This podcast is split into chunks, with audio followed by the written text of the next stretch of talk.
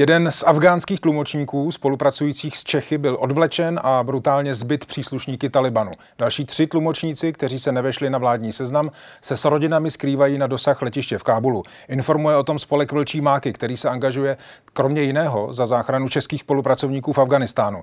V DVTV zdravím bývalého příslušníka speciální jednotky vojenské policie Lumíra Němce, který působil kromě jiného také v Afganistánu. Dobrý večer. Dobrý večer i vám.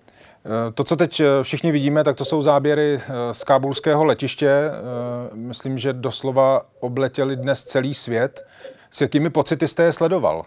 S takovými pocity marnostní a frustrace, které ukazují na to, že ten odsun vojáků z Afganistánu byl ne marný, ale byl jako z mého pohledu příliš ukvapený, protože v podstatě předtím se měli ty eh, věci zajistit, muselo se počítat a počítalo se s tím, že je ta možnost, že Taliban dobude Afganistán. Samozřejmě nikdo nepočítal, že to půjde až takhle rychle, ale zajištění odsunu bezpečnostních pracovníků, zajištění odsunu spolupracovníků koaličních vojsk, to se mělo řešit eh, dlouhodobě dopředu a, a ne teď v podstatě horkou jehlou, kdy už eh, toho času nezbývá málo, pakliže ještě vůbec nějaký zbývá.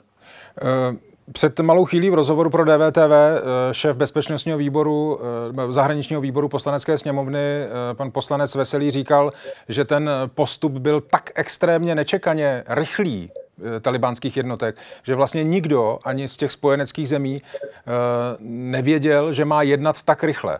Mm, neměl pravdu? No tak nikdo nevěděl, že má jednat tak až rychle, ale vemte to zemi od zemi.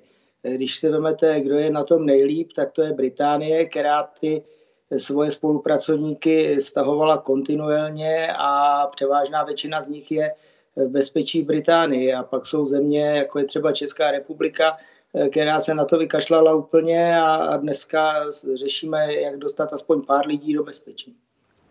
Eh, když se vrátím k těm videozáběrům, eh, velice chaotické prostředí na kábulském letišti, vlastně lidé, kteří obléhají letadla, běží k letišti, běhají po letišní ploše a tak dále a tak dále. Jak se vlastně v tak zmateném a potenciálně předpokládám nebezpečném prostředí dá zařídit něčí bezpečné vyzvednutí? V tomhle prostředí už je to jako velmi těžké, dokud se nepodaří udělat na tom letišti. Tady Daniela Drtinová. Chci vám poděkovat, že posloucháte naše rozhovory. Jestli chcete slyšet celý podcast, najdete ho na webu dvtv.cz, kde nás můžete i podpořit a stát se členy DVTV Extra.